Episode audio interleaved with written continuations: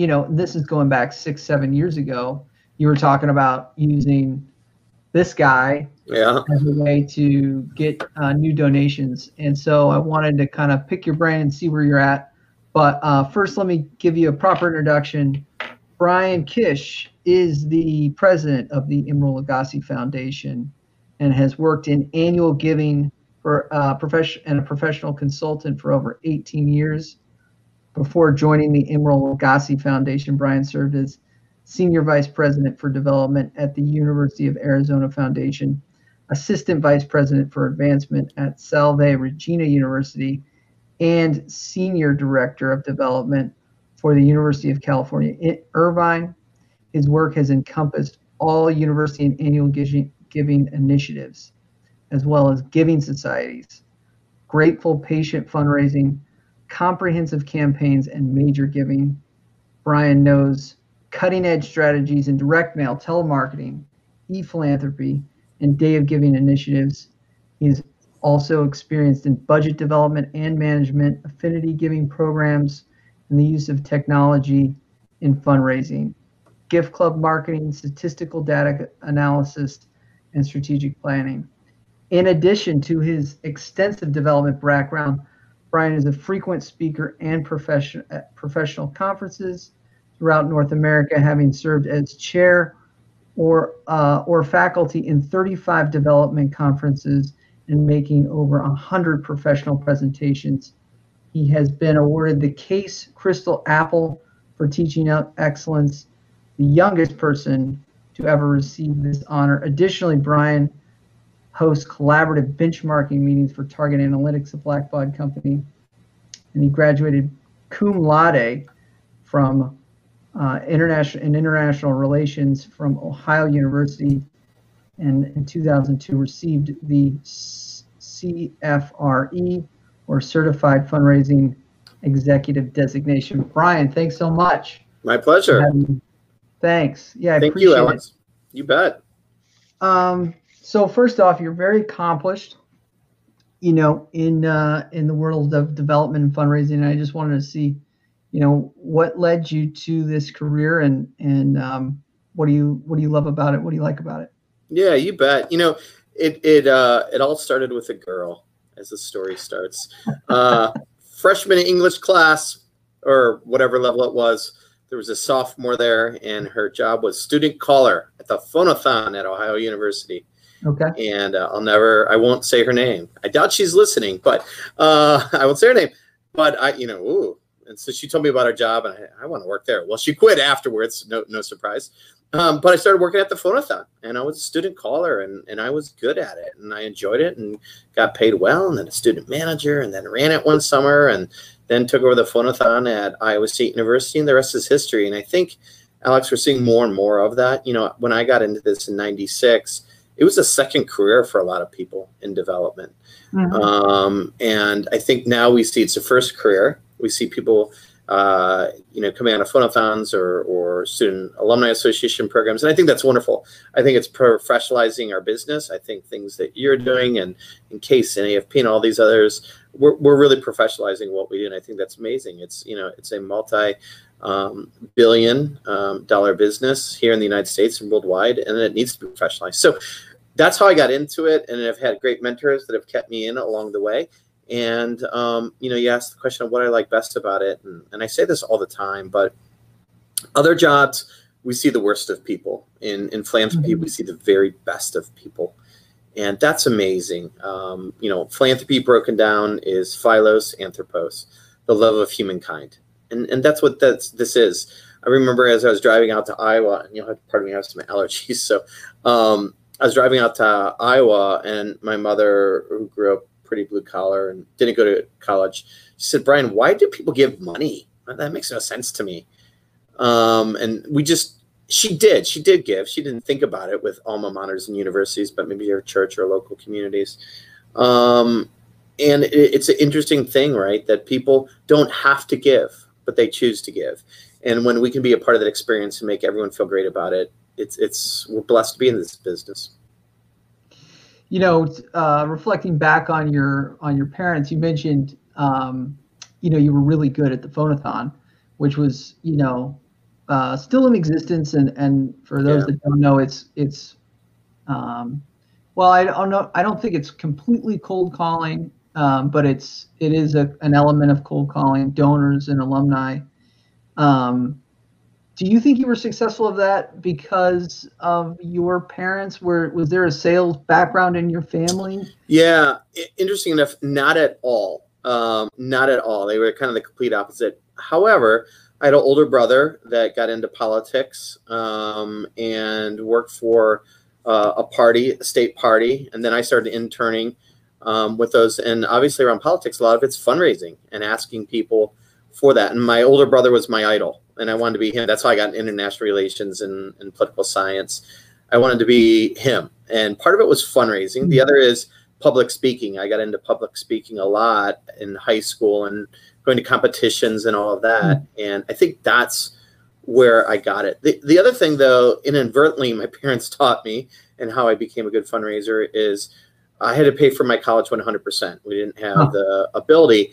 And so as I spoke to people, I could speak passionately about what I was asking for. And it was real to me um, that I got some small scholarships. And if I didn't have those, I wasn't going to be in school. And that's true for a lot of people. And as we Yeah. think about when we work for an organization, um, Alex, you just tell me where you work as well, um, full time, we have to believe in what we're doing. And if we do and we're genuine about it, um, Mhm. it's going to help us in our practice. So inadvertently, they did they did help me. Okay. Uh, getting into some of the the organizational questions and uh, um, kind of practicality questions.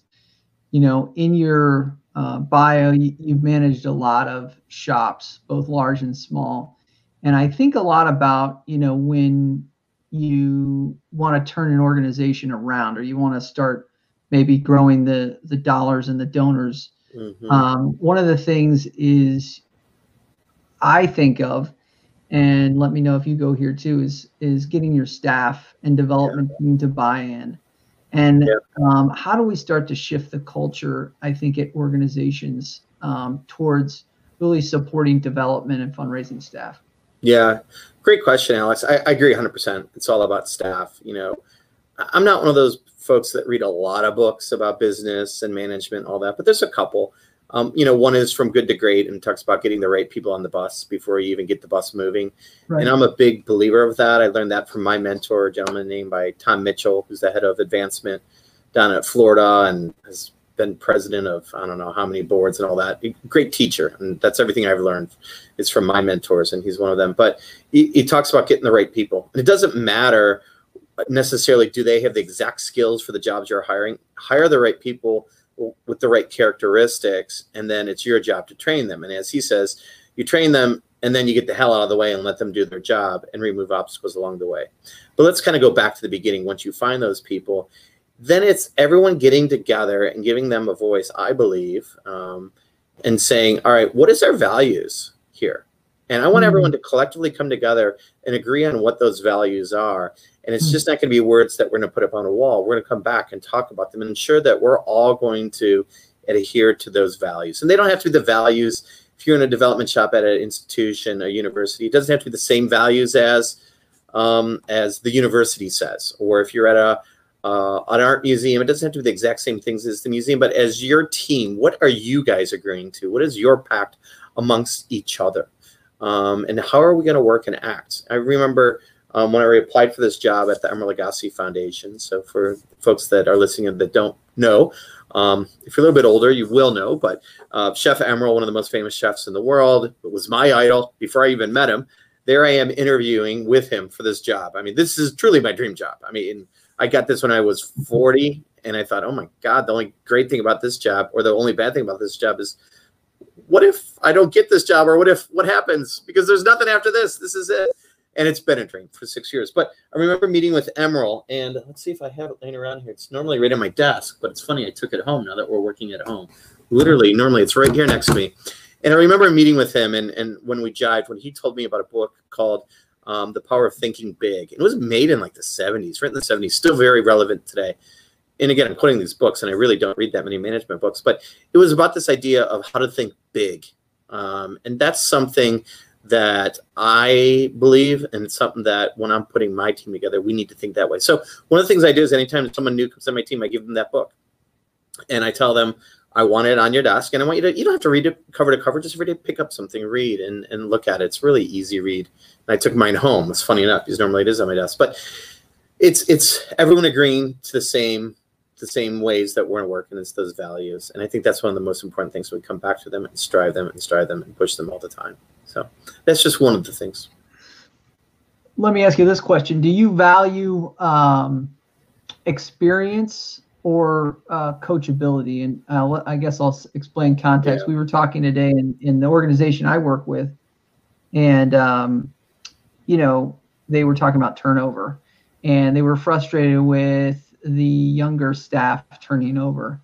And yeah. um, you know, it's tough. Uh, I think there is obviously some generational divides going on, yeah, but I also agreed. think like um, you know, getting people to buy in and you know, coachability uh, is a big factor, which is a tough thing to get across into an interview. But you know, what are the things you look at as far as ex- like if you're looking to fill a seat? Um, in your organization? Are you looking at experience, um, coachability? Is it kind of like a just a guttural feel that you get yeah. across the interview? Yeah, you know, no, great question. I think, especially as we're hiring younger folks into some of our low paying positions and our jobs and all that. Listen, and again, I'm going to go back to some great advice I had from some of my mentors if you're hiring someone for a position, assistant director, associate director, whatever it is, and they've already done that job somewhere else and it looks great on paper, oh, great, this person knows how to do all this. Why are they applying for that job? And so he said, if they've already done it, why are you hiring them to do it again? Something's off there. And so he had a philosophy, and I agree with this too, is hire someone that needs to stretch themselves to be successful in that job, but has the transferable skills, that has the desire, and then has all those other intangibles and has those shared values that we've created. If you have those, then they can be successful. However, there's one step that gets missed that I think we mess up all the time. So a lot of institutions believe that, a lot of people that hire believe that. Not everybody, but a lot. The problem is we say, okay, great, you have the transferable skills, you're young, you're hungry, we have shared values. All right, you're need to stretch to get this job, but you could do it. You know, um, great, you're hired. Here we go. I'm gonna, you know, mentor you for two weeks, and then I'm off, and and see ya. It can't stop there, right? And that's the problem is when we hire people um, to stretch and to grow in a position, then we need to work with them to stretch and grow into that position, and that's not an easy task. We have to be there for them and and work with them over a period of time and continue to reward them and give them the skills along the way. And if so then it will work. So it's not just a one-sided thing. I think that's where we mess up. Um, i think the other place where we mess up sometimes especially when i think about the very large organizations. So to your point alex i worked my current job there's 10 of us. When i was at university of arizona just an advancement i don't know two or 300 of us. My staff alone was 100 people i think um, or close to it um, we we make some some choices sometimes when we hire people to be in management positions, and you've probably seen this. Wow, you're a really good fundraiser on the road. I'm now going to bring you in the office and manage mm-hmm. other fundraisers. Well, mm-hmm. first of all, I just took you out of the thing that you're best at, and just because you're a good fundraiser doesn't mean you're a good manager. Um, mm-hmm. And I think we make that mistake sometimes too. And so now all right, we're going to stretch and hire people to go on these jobs, but this person that's managing you, that's supposed to be mentoring you and teaching you, doesn't have the skill sets to do that either. So um, it's it's complex, but um, to answer that question, that's how I look at uh, bringing people in, and those are the things that are important to me. Let's shift to the other side. Um, so that's kind of the employee side and the internal side. Let's shift to the um, our closest um, external support, and that's the the board of directors. Yeah how do you manage the board of directors? I know it's a broad statement. No, it's a great question. A very tailored, you know, response. Um, I heard one uh, person, um, I won't mention their name, from the Rockefeller Foundation, um, and she basically said, you know, the board is there to raise money. That's mm-hmm. why the mm-hmm. board is there. And um, what do you, how do you see it, and uh, how do you, any tips or or insight you can you can share for uh, managing up, management board. Yeah, yeah, and it's it's been really interesting in the different roles that I've had. Um, really, the last three to four jobs is is you know whether it's managing a campaign chair, a campaign board, or you know a full executive board. So that's you know that's my job now. It, Emeril's the chair of our board, but he's a pretty busy guy. So I have a very active board, extremely active. Now that could be a good thing or a bad thing. I am blessed uh, that it's a good thing. So a couple things that that I believe and that I've seen and why I really do believe we have a great board. And I want to take a little bit of credit for recruiting and training the board and working with the board to your question. So the very first thing that we do when we think about a board is um, who do we want to bring on? And people talk about diversity of a board. I think diverse thought is important. Diverse thought is important.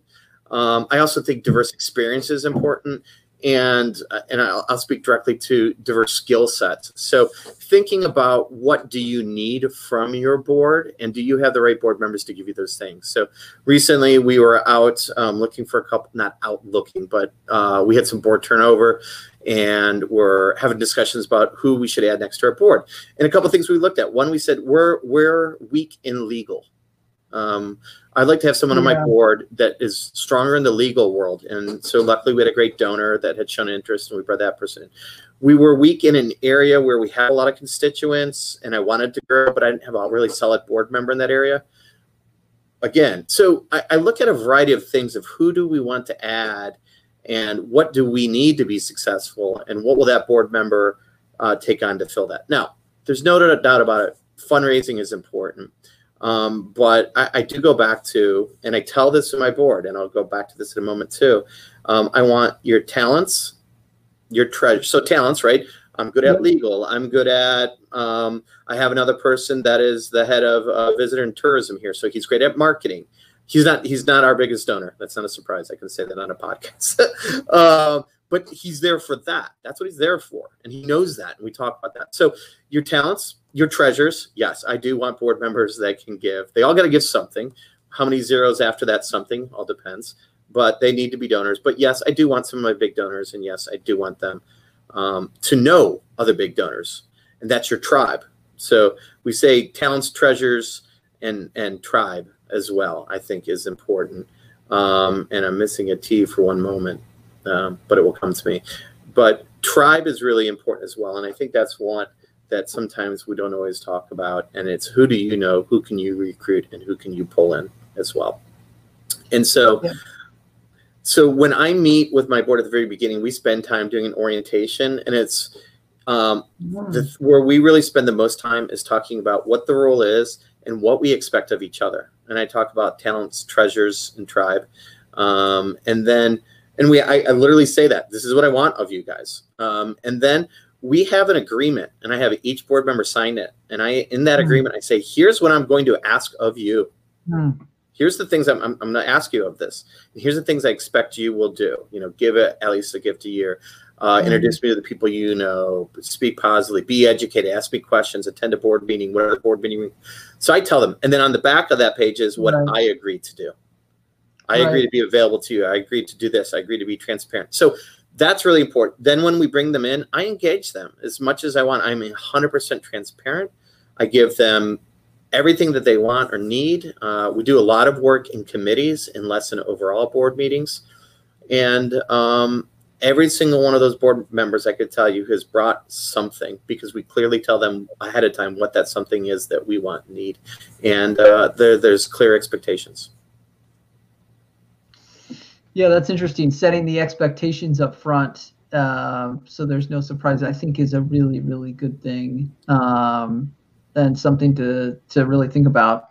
Um, I wanted to talk a little bit about, you know, the buzzword of uh, donor fatigue and mm. um, over asking. And I think a lot of, you know, nonprofits out there um, go, well, how can I get more dollars, get more revenue? Or you're asking for new donors now, and um, you're limiting the number of times I can ask.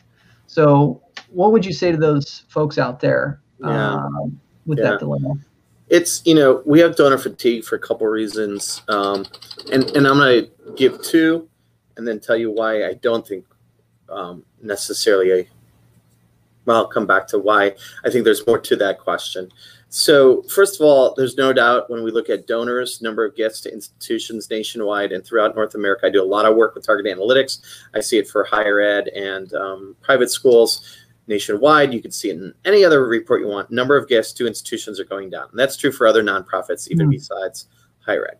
Why is that? Well, number one, the number of nonprofits nationwide has increased, so there's more choice than ever before. The technology tools that we have allow those smaller institutions to be more nimble, to be quick, and to solicit effectively and efficiently and cost efficiently as well. So we have more choices.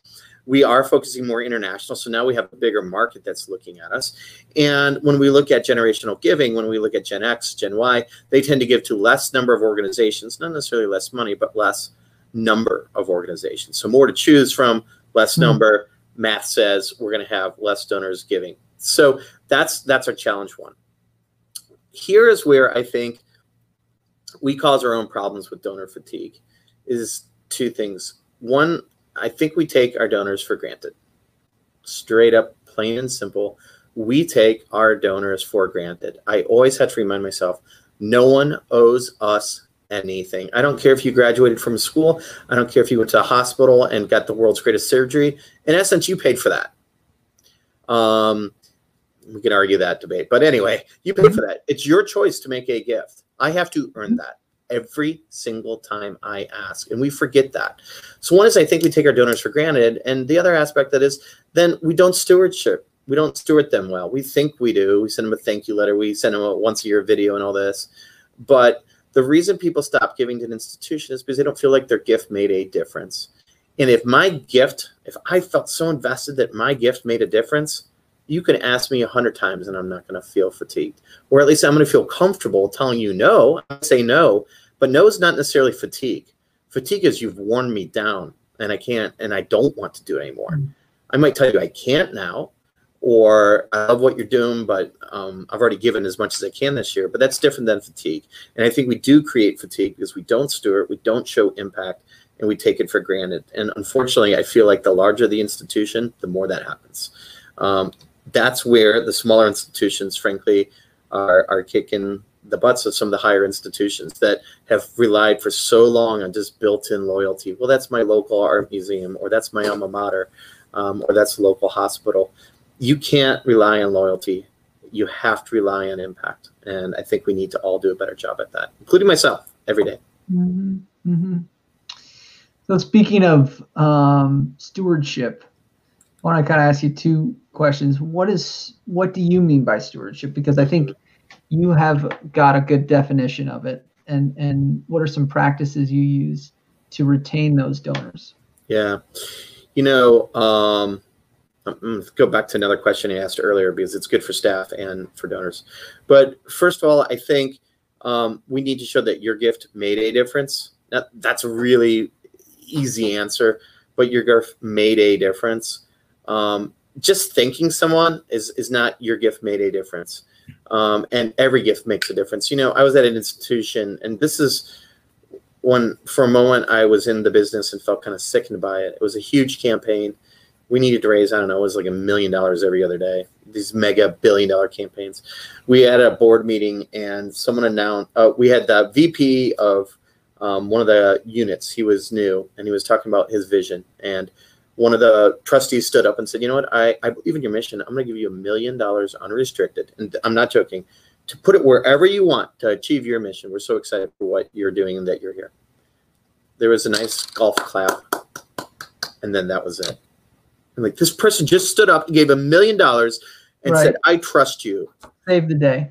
Yeah, we need to do more than a golf clap and say thank you. Um, we need to send better than a letter from the director of annual giving. Who gives a crap what the director of annual giving has to say? Um, or the VP of development. I, I, don't care what the VP of development has to say. Who cares what the president of Emeril Lagasse Foundation has to say? What did your give do? Can you show me?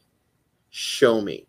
I think this is another challenge why we see decreasing, especially in higher ed. I'm going to speak to for a moment, in number of donors and even others, nonprofits as well. As we want unrestricted dollars to put them where we want for the institution well, where does the donor want to give? Um, and can we say what it really did? Because it does things like XYZ is not good enough. So in my job, what I do now is I show you what it does. I show you the students, whether that's in person or via video or thank you notes. I show you um, what your gift did. And going back to staff, how do you get everyone to buy in? I make sure my staff sees that too, that they're interacting with whoever the beneficiary is, whether that's you know seeing the groundbreaking research in a hospital or what art education means to students, or for us, um, how nutrition and, and mentorship can change people's young people's lives. We need to show. If we don't show and make it tangible and understandable, forget it. Forget it. They're not going to come back. Think about this nationwide and this isn't just higher ed, this is all numbers, and I have this from Target Analytics. First year donor retention is about 30%, give or take a couple percentages on both years. So I work for Emeril. I'm not in the restaurant business, but can you imagine if 70% of the people that came in for the first time at Emeril's restaurant never came back? Oh my God, what kind of dog food did you serve? You know, there's a problem. Yeah. But here, we're like, eh, you know, um, or imagine if if we're cancer research and well, you know, who's my customer? Well, it's it's you know all whatever 250 Americans. Well, we can lose one. Can you? Um, because if you can't, I'm going to take them. Love your customer or your donor, or somebody else will. Excellent, excellent words. You were an early adopter for uh, Days of Giving and crowdfunding, and you know, giving to specific projects. Mm-hmm. Um, I guess talk a little bit about those, and then yeah. also if there's any um, other things you see in the industry that are uh, tools that we can adapt. Yeah, um, I'll talk about. I'm going to focus a little bit more on crowdfunding, and a lot of people actually take crowdfunding campaigns and put them in Day of Giving, and I'd argue that's part of the reason why Day of Giving can be um, can be successful. It goes back to, and I say this all the time: annual giving. excuse me. annual giving is not about affordability. Um, in fact, when I run phonathons, when I used to run phonathons, I used to get all my callers to make a gift. So when they were talking to an alumnus or an alumni, they said, I can't give, I can't afford it. The student can say, I certainly understand, appreciate where you're coming from. We all can give at different levels. In fact, I made a gift at a level that worked for me. I hope you can find, you know, we can go through that whole script. So everyone can give. Do they choose to? Well, it's about affinity. So if I'm asking for the right thing, then I will get a gift. I'll give you an example. I was at Iowa State University and the Black Cultural Center came to us. This is the end of the fiscal year. Well, at Iowa State at this time, a long time ago, I don't know if it's still true today, um, the deans owned the alumni. Oh my God, really? They're your alumni? They're everyone's. There's nobody's, right? You, you, you don't. That happens, right? Well, those are my constituents. That's my constituent. Right. That's not. That's not how we treat people. Anyway, that happens, right? Okay. So we had already solicited everybody for the colleges, the units, the unrestricted fund, and all that. Black Cultural Center comes to us at the end of the year and says, We would like to do a campaign to African American alumni. I said, We can do it, but um, it's only going to be non donors, never, ever, ever givers. And we've already asked them, they've already said no. It's fine. We did a calling campaign. We had 35% participation rate. This was back in the early 90s or mid 90s and a $288 average gift. I'll never forget those exact numbers. People that already said no to us. Why? Because we asked them for something that they cared about. Now, yeah. the question is so I got them in, I got them a gift. What am I going to ask for them next year? I was just talking to a client of mine, and they had, and this is a problem we're all going to face. A lot of people this past spring pivoted, sick of that word, but pivoted and did student emergency fund asks and got great success. Mm-hmm. What are you going to ask for them this year? I was just talking to a client of mine, and they said, well, the the pro or the VP or provost, whoever decided that was a one time thing, it's gone. So well, then don't count on retaining those donors. Hmm. Or can you take your annual fund and talk about, you know, I mean, you're going to have to talk differently to them. So that's what crowdfunding did. It allowed us to ask people for something that they care about. And that's true of anything, anywhere. Ask me to get to my alma mater, maybe. Ask me to give to political science, maybe. Ask me to give to international relations in political science, I'm in. That's what I'm passionate about, even though that's not my business anymore. Or, matter of fact, I'll give you a gift three times as big if you ask to give to a scholarship to former telephone callers. I helped them right. do that at Ohio University. So it's about passion, and that's what it's all about. We do that mm-hmm. at the major gift level. Why don't we do that at the annual giving level? Can we create Right. ways to do that? I used to tell as a consultant sometimes when people say, "But Brian, I need a million dollars unrestricted to run my budget." Fine, go ask your biggest donor for a million dollars. Done. Then you don't have to ask the annual fund for your million dollars a year to run your budget Right. But we don't do that. Why not? So that is why I think crowdfunding has an important part. I like Day of Giving because you can use crowdfunding at that point. I like Day of Giving even beyond the money it raises. I like that it galvanizes the university to come together on one day to focus on philanthropy, and all of a sudden we're all rowing in the same direction, and it works. Um, so I like that. I like it galvanizes our volunteers and everybody all at once. So I think those are great things you know what's next? I think in the immediate future we're going to have to work on donor retention and stewardship more now than ever before. Um, when we think about technology there are some things out there you know with text. We tried to do the text to give 10 years ago it didn't work but using texting to get out messages and interacting with people where you're sending mass messages but from a desk and it's actually a text because people are communicating that way i think it's great I think thinking about our volunteers as social media ambassadors um, continues to be something that we need to encourage. I think um, there's certain parts of our fundraising world, and again, I'm focusing more on annual giving here, not some of the other places, um, which we could talk about. I do, I do think in the annual giving world, we are missing an opportunity at a lot of different sort of groups of recurring giving. Again, you know, public broadcasting, um, uh, health organizations have been brilliant at this in in higher education, in hospitals. Some others were were not great at it. It's a great way to increase average gifts and donor retention, and we can ask additional gifts on top of those as well. So I think we need to do more in recurring giving and make it more digestible for folks as well. So you know I could go on and on, but those are just a couple things at the annual giving level. Um, beyond that, it's matching people's passions uh, with what you have to offer and then suiting them and showing them that you are the right investment because that's the choice. Are you the right investment to make? I had a flashback to the to the the talk that you gave at the conference, and you said um, we used the phrase um, "you can give to things like." Yeah, yeah. That was your your saying, and and you your point, I believe, was you know um, what specifically will my donation do? Yeah. And um, and so with that, I mean, um, there's kind of this internal debate.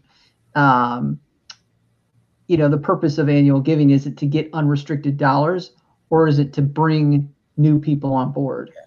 If it's to bring new people on board, then to your point, like let's go after the you know, the the projects. Let's talk about the projects to get to, to get them into our uh, our atmosphere.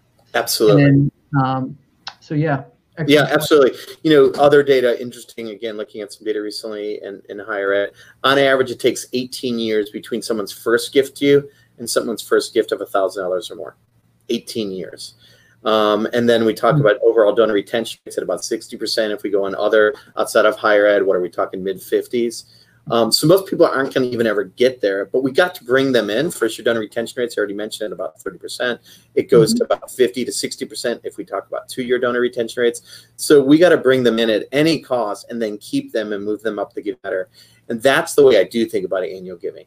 Is it's not just about the gift this year. I kind of want to get rid of the word annual. It's about bringing them in, moving them up the pipeline, and then getting there at those higher levels. You know, I challenge any anyone. Okay, take away you know the the five percent at the top as an organization that their first gift you ever was you know a thousand dollars. Look at someone in particular at institutions of higher ed, or maybe if you're a museum that's had you know converting ticket sales or admissions to donors. Look at some of your higher level folks and look at how long they've been with you. If you don't make the right choices now, you're not going to have them 10 years from now. So you're 100% correct. It's about that pipeline, I think. Um, so finally, 2020 has been a crazy year. Uh, it's not over. What advice would you give organizations moving Yeah. into the fourth quarter? I think acquisition is going to be tough. There's some organizations that are going to succeed in acquisition. Um, you know, there's a lot of issues that are strongly up front right now. Um, obviously, as we talk about some social justice issues, uh, I, I'm sensitive to the hospitality industry, the mass layoffs. Uh, that leads to hunger and poverty and some things that are being sort of um, elevated now more than ever. So if you're not one of those, how are you relevant in that space? Well, of course you're relevant. You know, art is still relevant, healthcare is relevant. We can all talk about our messages being relevant. We need to think how we keep our messages relevant, but still being in true to who we are. Where I'm going with all that is acquisition might be tough, reactivation might be tough for us, donor retention now more than ever. I know I'm beating this drum over and over and over again, but donor retention ever before. How do we get folks to stay with us um, and keep them with us? Because times will change. That's the one thing we know, right? Times will change. And if we do the right things now, when we come out of this, hopefully, um, you're going to have them and the choices you make now are going to impact what happens two years from now. And I already, you know, have talked to some people about that. They chose not to do certain things this past spring, and they're already seeing the impact of what happened. So those that are close to you, love them more than ever. Understand your database. Start finding pockets. So, okay, I'm not going to do all reactivated, but let's look at those that are one year lapsed, but were a donor for 10 years prior to lapsing. Let's look at, you know, these little pockets. Look at who last year gave, you know, $500 and went down to 250 this year. Let's find out why. Let's maybe ask them for a second gift at 250 and get them back up to 500. So let's look at some data points that maybe we haven't before at the the 250 level, you know, or excuse me, at the upgrades and downgrades. As we think more about major gifts, again, and, and I'm focusing a little bit more here on the annual. We, we could talk, you know, at a lot of different levels. Um, mm-hmm. But continue to steward your big donors, even if this is not the year for them we have a big event coming up here. There's a couple people that have said, no, I can't get involved. I'm going to treat them like a donor this year, anyways. I'm going to treat them just like they did make their big gift. Because if I do that two years from now, when their times are a little bit better, they're going to come back to me and maybe not somebody else. So treat your recently lapsed donors just like donors as well. So, uh, talk a little bit about the Emeril Lagasse Foundation. Um, I saw uh, the initiative. I know the pandemic has been particularly hard on the restaurant industry. Yeah. Talk about some of the things you got going on there. Yeah, so we raise the money from events, but it's basically the same thing. I cultivate and steward donors just like everybody else. When someone raises their paddle for fifty thousand dollars, that's just their major gift. They don't even know what they're buying on the other end. it's not worth fifty thousand dollars but the money we raise, we give to youth organizations, and we work very close with those organizations to inspire, mentor, and enable youth to reach their full potential. And we do it through culinary and nutrition education. So we do a lot of, we have a big project nationwide that we had launched two years ago about uh, culinary gardens and teaching kitchens in schools, um, in particular in, in sort of lower income or disadvantaged communities. Uh, we do a lot with hospitality and culinary training for people with developmental disabilities. These kids could be super successful um, in the world of hospitality if we train and work with them the right way. Same with people that are maybe from economically disadvantaged or other unfortunate situations. Uh, we're doing some nutrition education with uh, young boys that are fatherless here in New Orleans. There's a great organization called Son of a Saint. Um, we do a variety of things, but one of the biggest campaigns we're doing right now that is normally we focus on youth, but Emeril being the hospitality industry, we're doing a big campaign right now uh, the Emeril Lagasse Foundation Hospitality Industry Relief Fund a lot. Um, but working with an organization out of Houston where people that are really on the down and outs that were in hospitality, I mean, they're destroyed. Uh, folks, please go out, go to your restaurants. Please support these people. They were barely getting by before. Um, they're not making it. People can't get the prescriptions. They're gonna get evicted. Um, emergencies are happening. So uh, we've already given $150,000. We're trying to get that number up um, and, and to do that to help those people out as well. And we're focusing on the Gulf South, not that everywhere is not important. So um, sure. those are our big things, but you know, we, we can change people's lives through food and nutrition. It's the one thing we all share together. And mm-hmm. we use that commonality and that passion of Emeril's to make a difference in people's lives. Where can people find you? Where can people find uh, the foundation? Yeah, emeril.org. E M E R I L dot org. Check it out. Some really cool stuff. Um, we even have auctions. You can anybody can go in and bid on some things sometimes. Um, other events that we have. A lot of fun. A lot of stuff with celebrity chefs and winemakers and all that. It's a dream job, like I said. Uh, I'm at bkish at emeril.org. Um, you can reach me there as well. And uh, as you mentioned, Alex, I do work with Campbell and Company as a consultant, focusing mostly on mask giving, and uh, do work with Target as well. I do those on the weekends and evenings. How about that? Um, and it's just something I believe in, and I'm, I'm happy to help out people as much as I can. And thank you, Alex, for you know gathering people together to share knowledge and help each other out. This is a great business, and uh, we all together need to make it even greater. Brian Kish, annual giving guru. Uh, thanks so much for being on. Thanks for watching. Don't forget to subscribe down below. You can also find additional content by searching the YouTube page. And finally, you can follow me on social media for all things relating to FRN Fundraise Now, linked below. Have an awesome day.